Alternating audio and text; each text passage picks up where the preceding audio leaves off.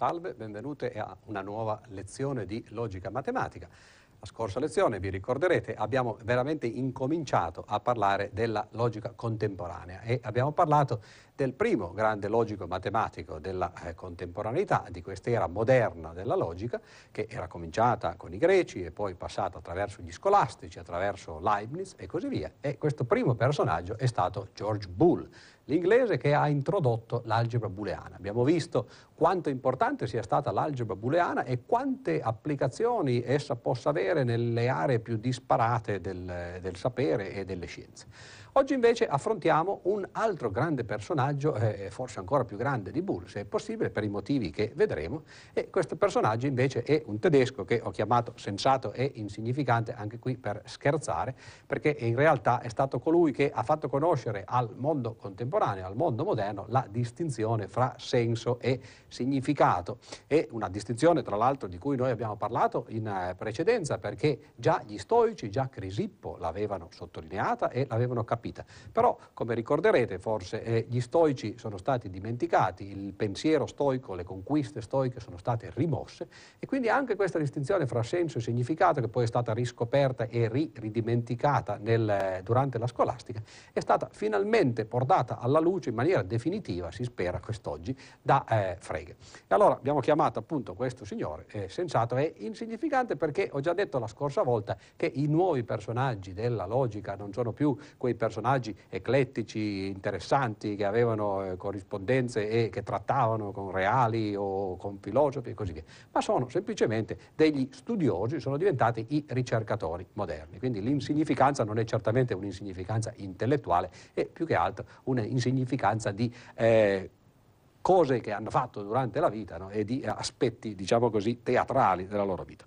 Bene, cominciamo a vedere anzitutto a familiarizzarci con l'immagine di Frege e con le date di eh, nascita e morte che sono in genere gli inizi con cui partiamo. Frege è nato nel 1848 un anno importantissimo, molti di voi ricorderanno le rivoluzioni che ci sono state in Europa, il manifesto del Partito Comunista e così via. Ebbene, questo è stato anche l'anno di nascita di questo grandissimo logico che poi è morto nel 1925. In realtà però eh, la vita intellettuale di Frege è stata più breve perché, eh, come vedremo tra poco, nel 1902 eh, è stata portata a termine praticamente la sua impresa intellettuale dalla scoperta del famoso paradosso di Russell, al quale abbiamo già accennato una volta che quest'oggi riprenderemo prenderemo e di cui poi tratteremo ancora più profondamente la prossima volta quando parleremo di, per l'appunto di Russell e dedicheremo a Russell una intera lezione.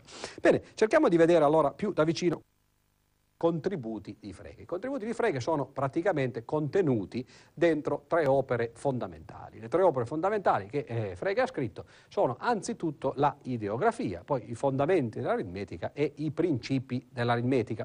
Quindi la nostra lezione eh, sarà praticamente incentrata su questi tre libri e noi la struttureremo proprio in tre parti differenti cercando di far vedere da vicino, in maniera non tecnica però in maniera un po' precisa, che quali sono stati i risultati di ciascuno di questi tre libri. Anzitutto, come vedete, sono periodi diversi. L'ideografia è il primo libro importante che Frege scrisse nel 1879, i fondamenti dell'aritmetica invece pochi anni dopo, nel 1884, e poi la grande opera di Frege, o quella che avrebbe dovuto essere perlomeno nelle sue intenzioni la grande opera, cioè i principi dell'aritmetica, un titolo che non rende giustizia a ciò che lui voleva fare, in realtà i principi dell'aritmetica erano i principi dell'intera matematica. Diremo meglio come mai bastava fare i principi dell'aritmetica per poi fondare l'intera matematica, ma comunque questa è un'opera che Frege progettò in due grossi tomi, in due tomoni, il primo uscì nel 1893, sembrava l'inizio per l'appunto di un'avventura, sembrava l'inizio eh, del, della, della, storia per Frege, cioè il, il, fatto che effettivamente lui fosse arrivato alla conclusione dei suoi studi. E si trattava soltanto più di portare a termine quello che era già ormai in qualche modo in nuce, in embrione nelle opere precedenti, però il secondo volume nel 1903 nacque eh, praticamente morto, un, eh, un, aborto, uno di questi poveri eh, bambini no, che nascono appunto senza vita, perché nel 1902 c'era stato appunto il il paradosso di Russell che aveva posto fine, a, aveva fatto crollare questo enorme edificio. Ma andiamo a vedere allora da vicino per l'appunto che cosa Frege ha fatto eh, in questi libri. Incominciamo con eh, il primo eh, tomo, il primo, eh, la prima opera, la prima grande opera della logica eh, moderna, contemporanea, questa ideografia. Anzitutto cerchiamo di vedere da vicino che cosa significa il titolo stesso, perché ideografia è una parola un po' strana, non significa grafia di idee. No? Ebbene, il sottotitolo dell'opera di Frege spiega in maniera più eh, precisa, più dettagliata, che cosa lui volesse fare. Il, l'ideografia doveva essere un linguaggio in forma pensiero puro. Quindi ci sono tre aspetti praticamente. C'è il linguaggio, c'è il pensiero e soprattutto ci sono le formule. E allora facciamo un passo indietro, ricordiamoci di quali erano stati i sogni eh, che Leibniz aveva posto sul tappeto della logica matematica, di quella che sarebbe diventata la logica matematica. Uno di questi sogni era per l'appunto quello che Leibniz chiamava la lingua filosofica o eh, la caratteristica universalis. Doveva essere qualche cosa, un linguaggio per l'appunto che permettesse di esprimere in maniera tecnica, in maniera per l'appunto formale, formale, ed è qui che interviene per l'appunto la parola in formule, dicevo, un linguaggio che permettesse di esprimere i fondamenti di ogni scienza e in particolare, poiché le scienze si fondano quasi tutte, soprattutto le scienze naturali, le scienze fisiche e così via, si fondano quasi tutte sulla matematica, questo sogno di Leibniz doveva essere, per la, la lingua caratteristica, la lingua filosofica, doveva essere un linguaggio formale per la matematica. Naturalmente Frege, che era anche un filosofo, anzi soprattutto un filosofo all'epoca, era interessato a mettere in formule, a scrivere un linguaggio che parlasse del pensiero puro. Ora, il pensiero puro per noi è semplicemente quello che oggi chiamiamo la logica, per l'appunto. E allora scrivere scrivere o inventare un linguaggio per la logica che fosse scritto in formule era di nuovo appunto un passo avanti nella stessa scia di Boole che abbiamo trattato la scorsa settimana, però mentre Boole aveva proposto un linguaggio algebrico, quindi puramente matematico, che usava concetti e simboli che già si conoscevano. Vi ricorderete che eh, l'idea fondamentale dell'algebra booleana era quella di associare alla verità il numero 1, alla falsità il numero 0 e poi alle operazioni, del, ai connettivi del calcolo proposizionale le solite operazioni algebriche sui numeri, cioè in particolare alla negazione veniva associata la eh, sottrazione e alla congiunzione veniva associata il prodotto di numeri. Ebbene, quello era un tentativo, era certamente anche quello un tentativo riuscito, tra l'altro, come abbiamo ricordato eh, pochi minuti fa, tentativo perfettamente riuscito di concretizzare, di rendere concreto, di, eh, di, di riuscire a dare il sogno di Leibniz. Però era in qualche modo insoddisfacente perché si faceva ancora riferimento, troppo riferimento alle operazioni della matematica e quindi era praticamente una riduzione della logica, della logica proposizionale di Crisip, appunto degli stoici e poi abbiamo visto anche della logica aristotelica, del sillogismo, una riduzione al linguaggio della matematica stessa.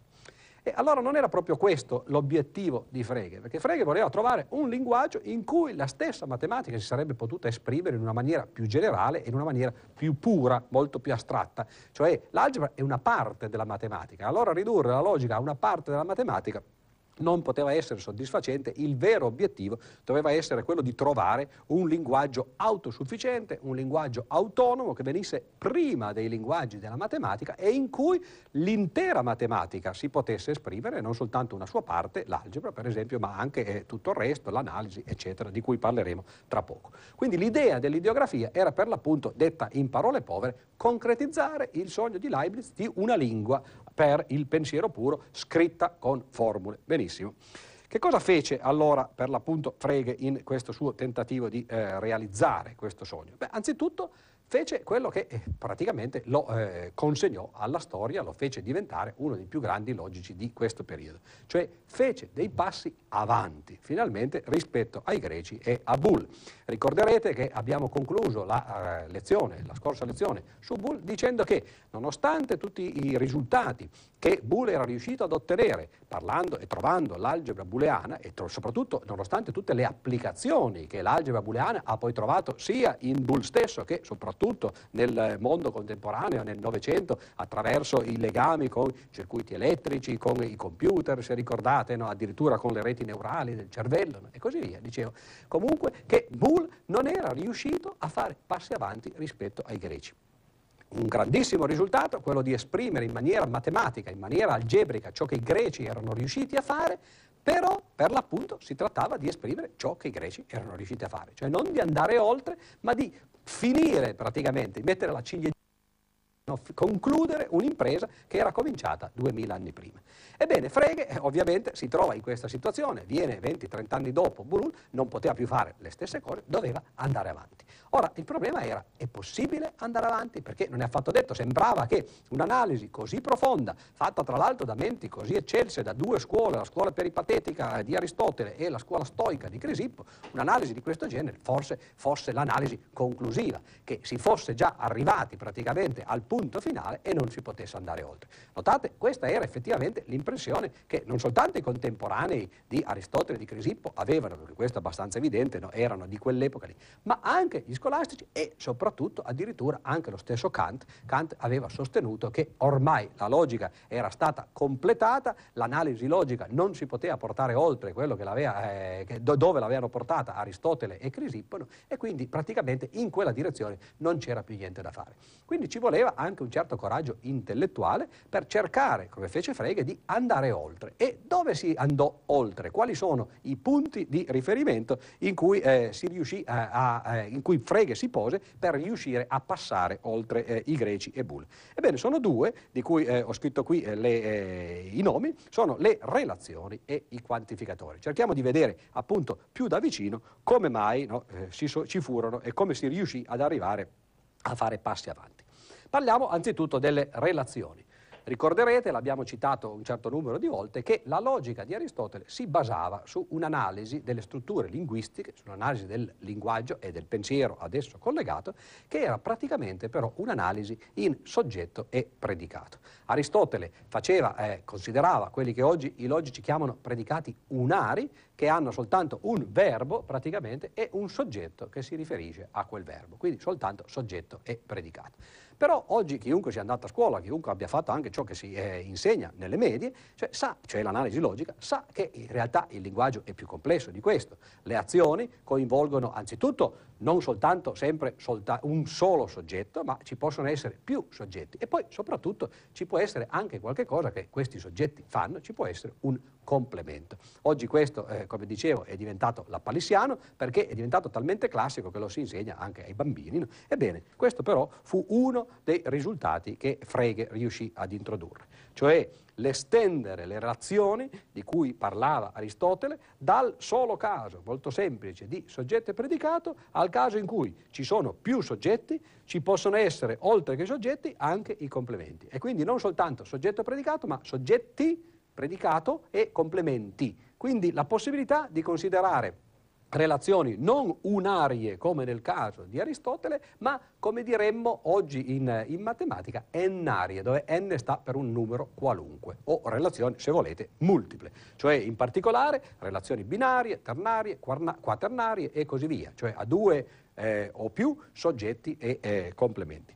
Come mai c'è bisogno di questa estensione per poter fare un linguaggio puro, de, un linguaggio in formule del pensiero puro e in particolare dell'aritmetica? C'è bisogno perché, basta pensarci un momentino, quando si parla di numeri, una delle cose essenziali che si fanno con i numeri è di paragonarli fra di loro paragonarli perché ci si chiede se sono uguali, per esempio. Ebbene, l'uguaglianza è già di per sé un predicato che ha due soggetti, perché si cerca di mettere insieme, di comparare per l'appunto, di paragonare due numeri e di vedere se questi numeri sono uguali oppure no. Ecco quindi subito, immediatamente, nel, già nell'aritmetica, anche già nell'aritmetica eh, dei numeri 0-1, no? il fatto di vedere se due numeri sono lo stesso numero oppure no.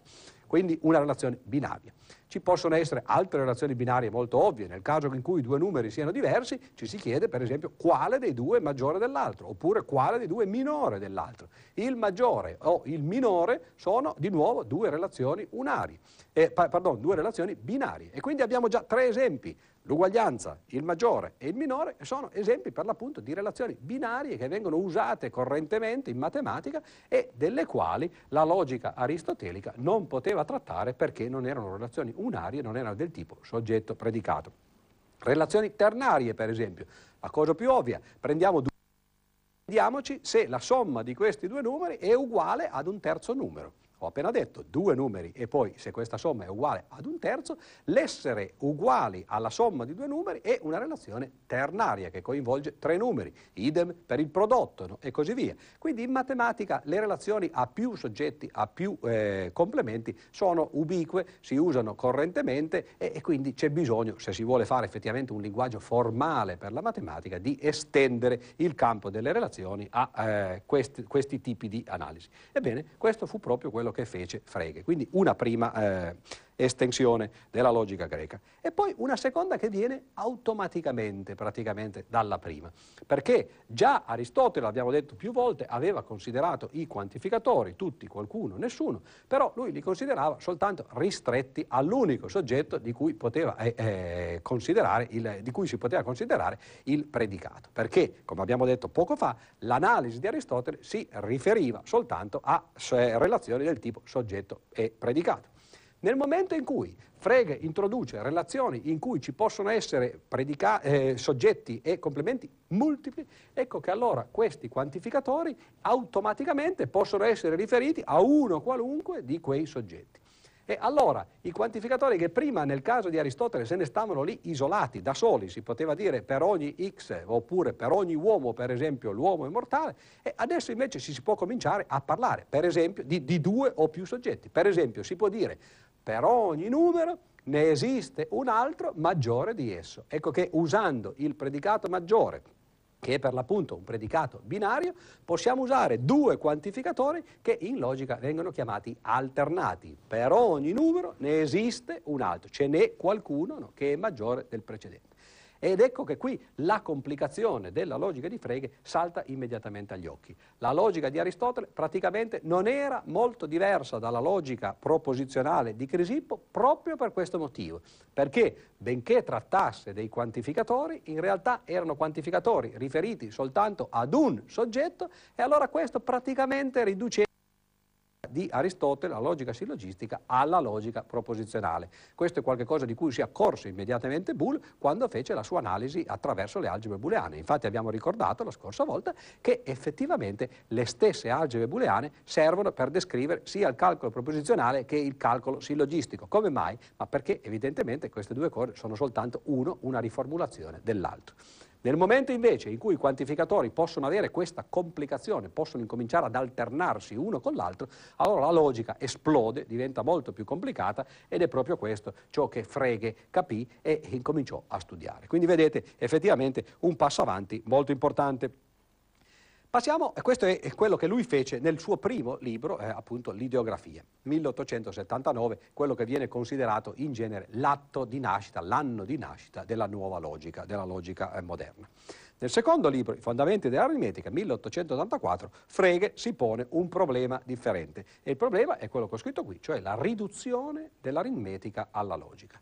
Cioè, una volta fondata la nuova logica nel suo primo libro, nell'ideografia, Frege dice ma mi piacerebbe riuscire a ridurre tutta l'aritmetica alla sola logica. Ora questo poteva essere un pensiero abbastanza balzano, perché se noi andiamo a vedere all'indietro quelli che erano i eh, fondamenti della filosofia, soprattutto della filosofia kantiana, Kant aveva sostenuto che l'aritmetica è ciò che si chiama, secondo il suo linguaggio, un qualcosa di sintetico a priori, cioè a priori richiede soltanto eh, un, eh, un'esperienza, sintetico, pardon, richiede un'esperienza del mondo e a priori richiede la ragione per poter essere eh, considerato.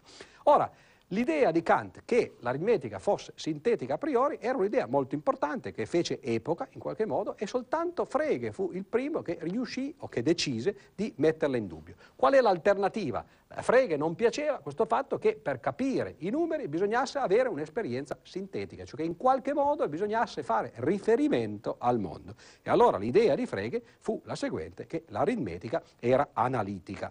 Ho scritto analitica a priori soltanto per simmetria, perché in realtà analitica a priori è un eh, surplus. Basta dire analitica, non c'è nessuna analitica a posteriori, mentre invece il sintetico può essere a priori o a posteriori, no? e dunque quindi qui c'era effettivamente una scelta. Ebbene, dire che la, la, l'aritmetica è analitica significa precisamente questo, dire che è possibile trattare l'aritmetica, o meglio definire tutti i concetti di cui si parla nell'aritmetica semplicemente attraverso la ragione, cioè attraverso l'analisi razionale. Ora questo è un qualche cosa che si può fare, si può porre come programma, però è difficile da realizzare. Qual era l'idea? Come mai a... Eh, a Frege interessava questo, eh, questo, aspetto. Interessava perché in precedenza questi due signori di cui abbiamo parlato in una delle precedenti lezioni, in una delle lezioni introduttive, che si chiamano appunto Cantor e Dedekind, due grandi matematici del, dell'Ottocento e della seconda metà dell'Ottocento, erano già riusciti a ridurre l'analisi all'aritmetica.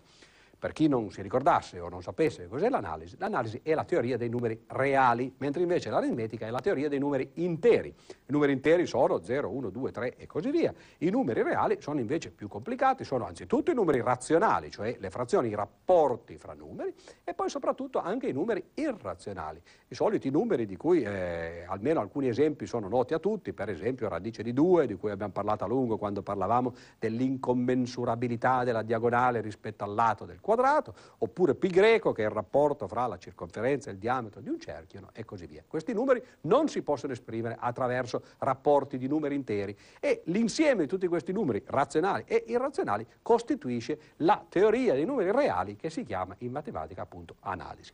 Ora la cosa interessante è che Cantor e Dedekind erano riusciti a ridurre l'analisi alla sola aritmetica. Come? Beh, erano riusciti semplicemente dando una definizione di numero reale come una successione infinita di interi.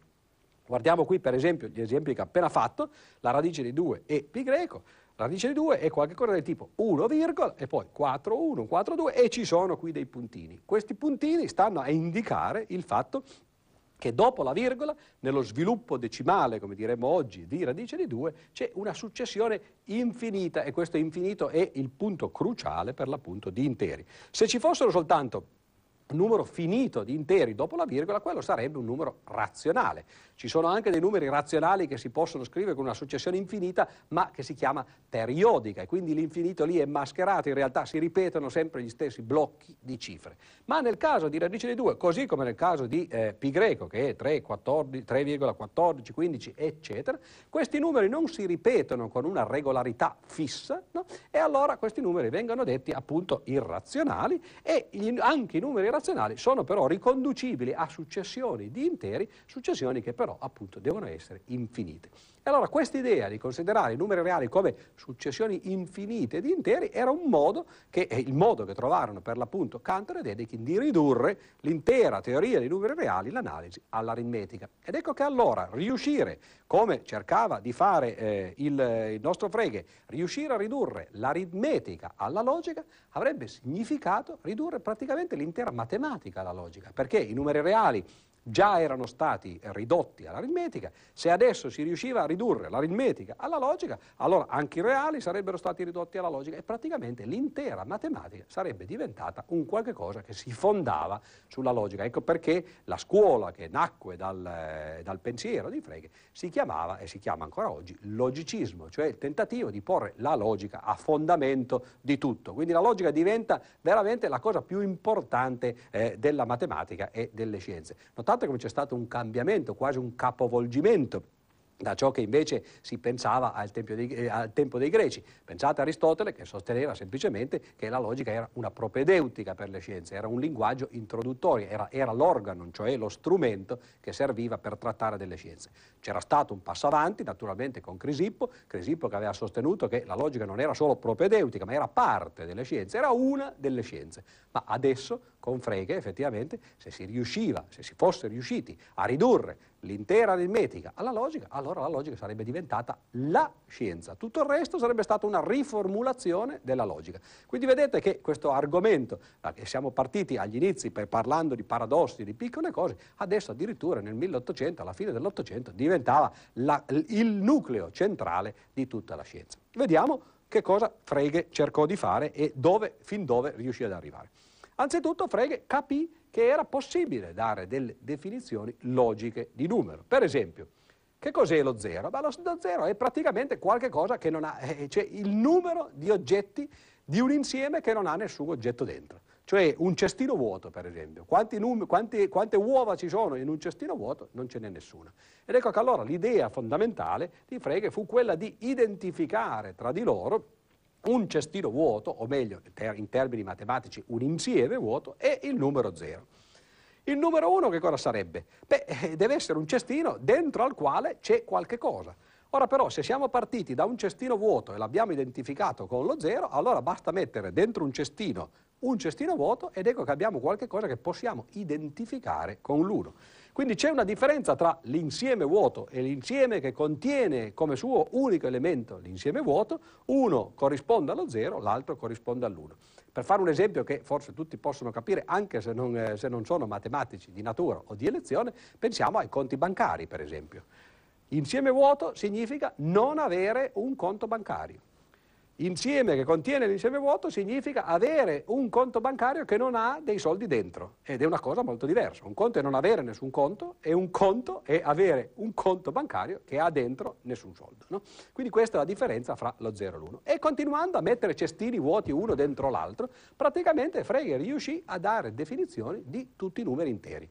Sembrava fatto, la frittata no? sembrava fatta per l'appunto, no? si riusciva a formulare l'intera aritmetica basandosi soltanto sul concetto di insieme, ovviamente, che però è un concetto logico, e per questo eh, Frege poteva sostenere di aver ridotto la aritmetica alla logica, alla teoria degli insiemi.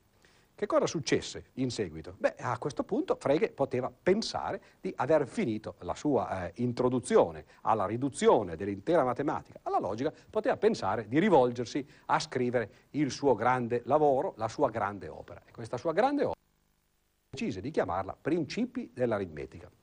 Come ho detto, tutti sapevano all'epoca che eh, l'aritmetica ormai era il fondamento della matematica perché l'analisi era stata ridotta ad essa, la geometria tra l'altro non l'ho detto prima, ma la geometria anche era stata ridotta all'analisi da Cartesio già, perché la geometria cartesiana è proprio questo, sostituire i punti con le coordinate, cioè con due numeri che sono due numeri reali, sostituire le linee con delle equazioni lineari e così via. Quindi Cartesio aveva ridotto la geometria all'analisi, Cantor e Dedekind avevano ridotto l'analisi all'aritmetica ed ecco che l'ultimo passo in questo tentativo di riduzione era quello che appunto cercava di fare Frege, cioè ridurre l'aritmetica alla logica. Frege pensò di averlo fatto con quelle definizioni che vi, che vi ho citato poco prima dei numeri e allora nei principi dell'aritmetica, e però appunto titolo modesto che in realtà stava a significare i principi di tutta la matematica e dunque di tutta la scienza, cercò di costruire i fondamenti della teoria degli insiemi. Ricordate, il numero 0 era l'insieme vuoto, il numero 1 era l'insieme che conteneva l'insieme vuoto e così via. Quindi bisognava fondare, questa volta non più l'aritmetica, ma eh, la teoria degli insiemi. Benissimo. Qual è il fondamento che eh, Frege pose alla teoria degli insiemi? Due soli assiomi, molto semplici, li abbiamo una volta citati un po' di, di corsa, adesso cerchiamo di vederli più da vicino. Il primo assioma si chiamava assioma di estensionalità. Due insiemi sono uguali se hanno gli stessi elementi. Cioè due cestini sono praticamente intercambiabili, se voi andate a comprarli, se dentro hanno gli stessi oggetti. Questa è l'idea fondamentale. Detto in termini filosofici, questa è una formulazione del famoso principio di identità degli indiscernibili che aveva già formulato Leibniz, tanto per cambiare anche lui uno dei grandi precursori no, di, questi, eh, di questa linea di pensiero. Identità degli indiscernibili significa due cose che non si riescono a distinguere, sono praticamente la stessa cosa. Ora, due cestini è chiaro che nel mondo fisico si riescono a distinguere perché anche due cestini che abbiano lo stesso numero di uova dentro, insomma, avranno delle differenze in, altri, in altre cose ma nel campo della matematica, quando si parla di insiemi, eh, ormai siamo arrivati al livello delle idee. Se abbiamo due concetti che hanno, cioè due insiemi che hanno soltanto lo stesso numero, che hanno esattamente gli stessi elementi, da un punto di vista logico questo è la stessa cosa. E il principio di estensionalità cattura precisamente quest'idea. Il secondo principio, invece, molto più importante, è il cosiddetto principio di comprensione.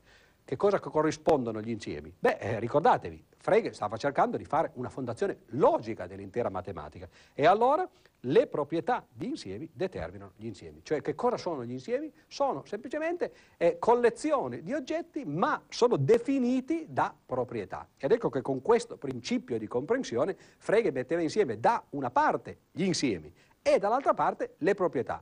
Cioè da una parte la teoria degli insiemi matematica e dall'altra parte la teoria logica delle proprietà, cioè il linguaggio e così via.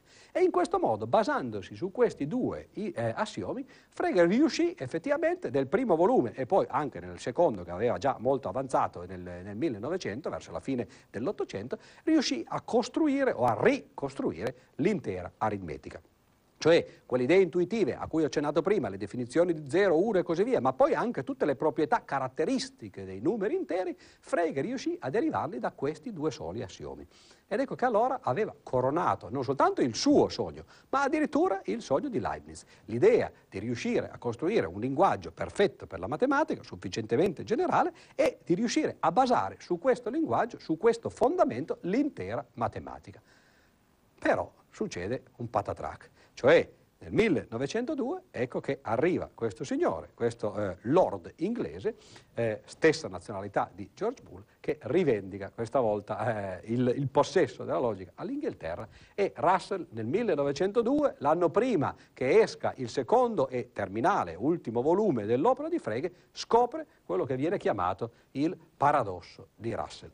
Guardate la sua aria, soddisfatta, anche un po' sorniona. No? Lui mandò nel 1902, era un giovane ragazzo, all'epoca aveva insomma, una, una trentina d'anni, forse 25, 20, 30 anni, mandò una lettera a Frege dicendogli, caro signor Frege, eh, ho letto con molto interesse il suo primo volume, l'opera eh, de- della sua vita, però mi sono accorto che sulla base dei suoi principi è possibile dedurre questa contraddizione. E la contraddizione è molto semplice, l'insieme degli insiemi che non appartengono a se stessi è contraddittorio. Come mai? Beh, ci sono soltanto due possibilità. Considerate l'insieme di tutti gli insiemi che non appartengono a se stessi. Anzitutto, cosa vuol dire per un insieme appartenere a se stesso? Beh, per esempio, Russell faceva l'esempio delle tazzine da tè, lui era un inglese, no? quindi ovviamente ogni, ogni eh, giorno alle 5 della sera si prendeva il tè. L'insieme delle tazzine da tè ovviamente non è un insieme che appartiene a se stesso perché non è una tazzina da tè, cioè, tante tazzine messe insieme non formano una tazzina. Però l'insieme delle eh, idee astratte, per esempio, è ancora a sua volta un'idea astratta, quindi è un insieme che appartiene a se stesso. Sembrerebbe che ogni insieme deve o appartenere o non appartenere a se stesso. L'insieme degli insiemi che non appartengono a se stessi appartiene o no a se stesso? Beh, supponiamo che sì, supponiamo che appartenga a se stesso. Beh, allora deve essere uno degli insiemi che non appartengono a se stessi. Questo non è possibile. Supponiamo che non appartenga a se stesso. Allora non può essere uno degli insiemi che non appartengono a se stessi, dunque deve appartenere a se stesso. Uno di quei rompicapi molto simile ai paradossi che già avevano trovato i greci, tip molto simile al paradosso del mentitore, di cui tra l'altro è una delle riformulazioni, che però mette in crisi completa l'intero armamentario eh, che Frege aveva sviluppato. Beh, Frege naturalmente entra in crisi, eh, scrive nel, al, nell'appendice al volume ormai, al secondo volume che ormai era già finito, dice ho ricevuto l'altro giorno una lettera dal signor Russell che mi ha messo in crisi e Frege non riuscì più a uscire da questo eh, patatrac, diciamo, della sua carriera. Oggi che cosa succede? Beh, eh, Frege non trovò la soluzione di questo, eh, di questo, paradosso, Russell propose delle soluzioni di cui parleremo la prossima volta, perché è bene che a Russell appunto dedi- eh, dedichiamo un'intera lezione e che vediamo anche come lui cercò di risolvere il eh, paradosso di Russell. Oggi però le soluzioni proposte da Russell non sono quelle che sono accettate dai matematici o che sono, state, che sono diventate di mode tra i matematici. La soluzione dei problemi di Frege è quella che eh, ho scritto qui nella slide, cioè la soluzione è quella di dividere eh, eh insiemi in due eh, grandi famiglie, una si chiama ancora insiemi ma l'altra si chiama classi.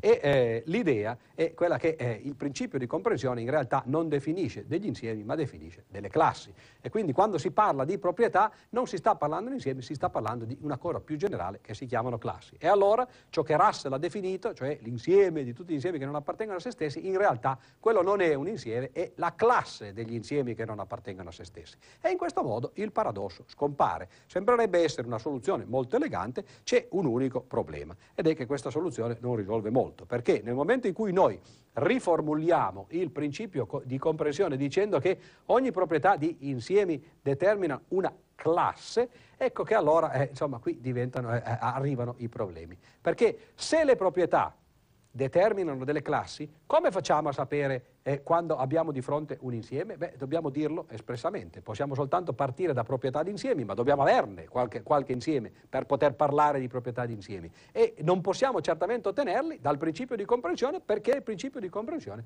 determina soltanto delle classi. Questo è un vero problema e in particolare, appunto, no, il problema è quello che ho scritto qua, come facciamo a costruire degli insiemi. Bene, vediamo qual è il tipo di soluzione che oggi è stato accettato, è una soluzione che eh, Russell definì semplicemente come la stessa, che, che ha lo stesso vantaggio del furto nei confronti del lavoro onesto. ogni volta che a noi piacerebbe dire che qualche cosa è un insieme, lo diciamo per definizione, per assioma. Ora questo non era certamente ciò che pensava eh, Frege di fare, non è certamente ciò che pensava Russell di fare, cioè loro speravano di fare una fondazione della teoria degli insiemi da un punto di vista logico. Se poi invece ogni volta che abbiamo di fronte un insieme noi dobbiamo dire che questo insieme o lo è eh, eh, insieme semplicemente perché, perché, abbiamo scritto un assioma che lo dice, oppure lo è perché si riferisce ad altri insiemi che abbiamo già costruito, questa è una soluzione molto poco soddisfacente. Comunque vediamo, questa soluzione è quella che è stata proposta da questi due signori, Zermelo nel 1904 e Frankel nel 1921 e oggi infatti la teoria degli insiemi si chiama non più teoria teoria di Frege, ingenua, anzi che la teoria di Frege viene, viene nominata, ma si chiama teoria di Zermelo e Frenkel.